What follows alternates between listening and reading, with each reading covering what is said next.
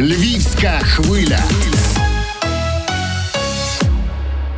На кухні з психологом. Ми традиційно у цій порі. Психолог Наталія Байкалова з нами на зв'язку. Доброго ранку. Доброго ранку, Володь.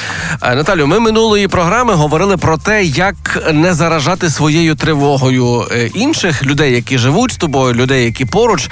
Але буває так, що заражати не треба, що вони вже мають свою, собою народжену ту тривогу. І, мабуть, пасувало би в якийсь спосіб їм допомогти. Можливо, в цій ситуації якось допомогти людині, яка поруч, чи вона повинна впоратися з цим сама?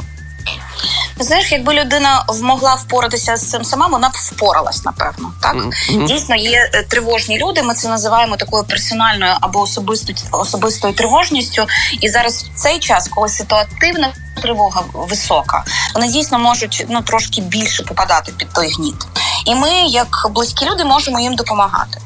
Я вже казала колись в попередніх програмах, що нам треба тривогу перевести в такий конструктивний страх. Uh-huh. Але як збудувати цю розмову? Тобто ми можемо сказати людині: я бачу, що ти тривожишся, давай про це поговоримо, якщо хочеш.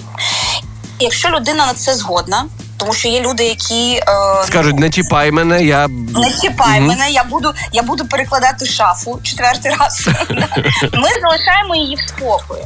Але якщо людина готова про це поговорити, то ми маємо її вислухати, не кажучи їй: слухай, це фігня, це так не буде, ти не переживай і таке інше. Ми не мусимо обесцінювати цю тривогу, тому що це така суб'єктивна цінність для цієї людини. Розумієш? Вона за це тримається, вона дійсно цього... Для неї це важливо, правильно? Для неї це важливо. Тому ми можемо сказати: так, я розумію, дійсно, ти маєш рацію, таке може статися, але або я розумію, що ти переживаєш з цього приводу. Що ти хочеш від мене почути?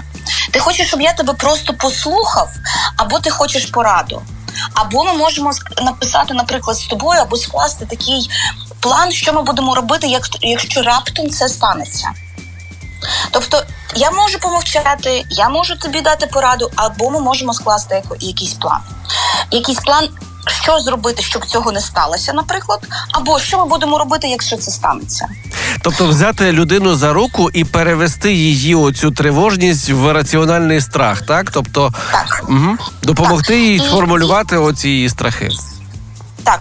І дійсно, якщо в людини немає такої звички через тривогу отримувати увагу, як дитині, то дійсно це допомагає. Круто.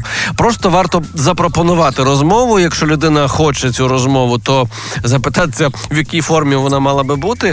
І якщо шукати шлях виходу з ситуації, то от просто прописати всі чи проговорити всі можливі розвитки ситуації, як діяти в тому чи іншому випадку.